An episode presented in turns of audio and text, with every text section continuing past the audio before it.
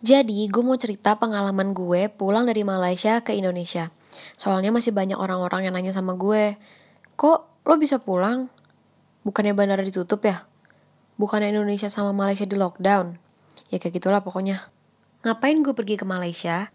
Jadi gue ikut program kredit transfer satu semester dari kampus gue di Jakarta, I T L Trisakti, ke kampus University Kuala Lumpur MyTech yang ada di Johor, di Johor Baru. Johor Baru itu deket banget sama Singapura sama Batam, jadi kalau mau kesana tinggal nyebrang doang. Nah, tapi karena pandemi corona ini yang harusnya gue enam bulan di sana, gue di sana cuma tiga bulan. Satu setengah bulannya gue belajar kayak biasa, satu setengah bulannya lagi gue belajarnya online. Sebenarnya gue itu sama teman-teman gue sebelum lockdown udah ada rencana pulang tanggal sembilan belas Maret dua ribu dua puluh. Tapi tiba-tiba ada pengumuman dari Kesultanan Malaysia bahwa Malaysia itu lockdown tanggal delapan belas Maret.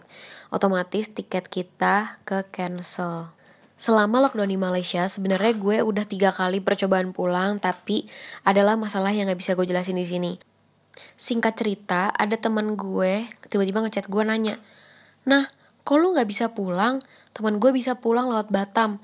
Langsung dong gue chat temennya dia, karena kalau dari Batam otomatis dia dari daerah Johor. Jadi cara pulangnya temennya temen gue itu, dia naik Grab sendiri-sendiri dari kampusnya ke pelabuhan, dari pelabuhan itu dia ke Batam, dari pelab- dari Batam itu dia naik pesawat ke Jakarta. Nah, apa yang dia perluin untuk pulang? Dia butuh surat K B R I. Nah, di sini nih pentingnya dan peran P P I di kepulangan warga Indonesia. Bagi yang nggak tahu P P I itu apa, P P I itu Perhimpunan Pelajar Indonesia. Itu tuh organisasi para pelajar Indonesia yang ada di luar negeri. Oke, lanjut. Akhirnya gue kontak kampus gue di Jakarta bahwa gue pengen kepulangan lewat Batam. Gue jelasin step by step temennya temen gue itu. Tiba-tiba ada berita kalau Batam mau di lockdown. Kita udah sempet hopeless banget di sini, udah bingung mau kayak gimana lagi mau pulang karena gue itu nggak bisa lintas kota. Jadi uh, tiap kota itu di lockdown, jadi otomatis gue nggak bisa ke Kuala Lumpur, itu yang kita tahu. Alhamdulillahnya gue dapet kontak orang travel dari tante gue. Akhirnya gue nanya-nanya dan segala macam, katanya kita bisa tetap ke Kuala Lumpur dengan cara kita kasih foto tiket pesawat dan surat K B R I ke orang travelnya. Orang travelnya akan request surat kepolisian. Bakal diurus sama dia semuanya. Akhirnya, lagi sahur, kita beli tiket pesawat tanggal lima Mei untuk kepulangan kita ke Jakarta dari Kuala Lumpur. Sebenarnya harga tiket pulang dari Johor Baru ke Jakarta itu cuma tiga ratus lima puluhan. Tapi karena pandemi corona ini dan ditambah lagi lagi lockdown, jadi tiket penjulang tinggi sampai sepuluh kali lipat. Setelah gue beli tiket pesawat, gue kontak P P I lagi. Untuk pembuatan surat K B R I dibutuhkan foto tiket pesawat, nomor paspor, dan nomor mahasiswa kita di Malaysia. Proses pembuatan surat K B R I ini cuma satu sampai dua hari aja. Sebelum kita pulang, kita juga udah prepare hand sanitizer, sarung tangan, bahkan jas hujan untuk dipakai di bandara. Alhamdulillah banget, terima kasih UniKL MIIT, karena UniKL MIIT mau nganterin kita sampai bandara Kuala Lumpur. Jadi kita gak perlu naik travel yang harganya juga lumayan mahal, karena jauh juga ya dari Johor ke Kuala Lumpur. Perjalanan semuanya alhamdulillah aman, gak ditahan polisi dan gak macet juga. Dan ada juga nih pengalaman unik gue, jam enam lewat kita lagi di tol. Itu tuh kabut, bener-bener buram banget, serem, jalannya gak bisa ke- kelihatan. Tapi gue gak tahu kenapa supirnya chill-chill aja, santai-santai aja. Kayaknya emang udah biasa kali ya, emang kayak gitu. Singkat cerita, udah nyampe airport, bandara sepi banget, toko-toko juga tutup termasuk lounge-nya business class. Yang buka tuh cuma seven eleven sama Guardian, yang gue lihat sih itu ya.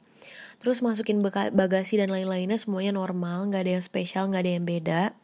Dan di bandara itu banyak banget orang yang pakai A P D, bahkan bocil-bocil tuh yang kayak umur empat tahun, lima tahun ya udah pakai A P D. Di imigrasi, ya Allah, ngantri lama banget. Bener-bener cuma dikit imigrasi yang buka, jadi ngantrinya tuh nguler, panjang banget. Capek banget di sini, gue udah pegel mampus, gue udah hampir telat masuk pesawat. Kalau di pesawat gak ada physical distancing, biasa aja. Tapi ada pengisian formulir gitu, kartu kuning, centrang-centrangin kita ngerasa sakit atau enggak. Kayak hidung berlendir, atau lo ngerasa panas atau enggak, ada batuk atau enggak, atau deket-deket sama orang yang ada gejalanya atau enggak. terus kita ada berapa orang yang ikut sama kita, kita rombongan atau sendirian, terus berapa lama kita ada di negara orang, ada tujuan apa di sana, kayak gitu-gitu. Sampailah gue di Bandara Soekarno-Hatta. Langsung disuruh isi formulir juga, isinya hampir sama sih, sakit atau enggak, berapa orang yang pergi, alasan pergi, dan berapa lama. Ada meja-meja yang jaraknya lumayan jauh, tapi satu meja untuk dua orang. Pas kita kasih formulir ke petugasnya, petugasnya nanya mau pulang kemana. Terus, kita masuk ke barisan buat cek denyut nadi. Ada dua petugas duduk di tiap mejanya. Tiap mejanya jaraknya deket, tapi kita dijarakin yang buat ngantri di kasir itu loh, yang panjang yang ditarik. Jadi gak bisa deket-deket sama petugasnya. Dan lagi, petugasnya nanya, mau pulang kemana? Ini yang gue masih gak ngerti sampai sekarang. Orang di sebelah gue disuruh rapid test, tapi gue sama teman-teman gue gak ada yang disuruh rapid test. Kayaknya sih mungkin ya, ini perkiraan gue aja, mungkin itu... Uh, orang-orang yang dari negara-negara yang benar-benar coronanya parah banget. Setelah itu kita ngantri imigrasi, physical distancing kayak ngantri yang lainnya, ada solatip-solatip gitu di lantainya, biasa aja gak ada apa-apa dan gak ribet juga, cuma ditanyain ngapain di Malaysia. Setelah imigrasi, kita ngambil bagasi kayak biasa, bandara juga tetap sepi banget di Bandara Soekarno-Hatta.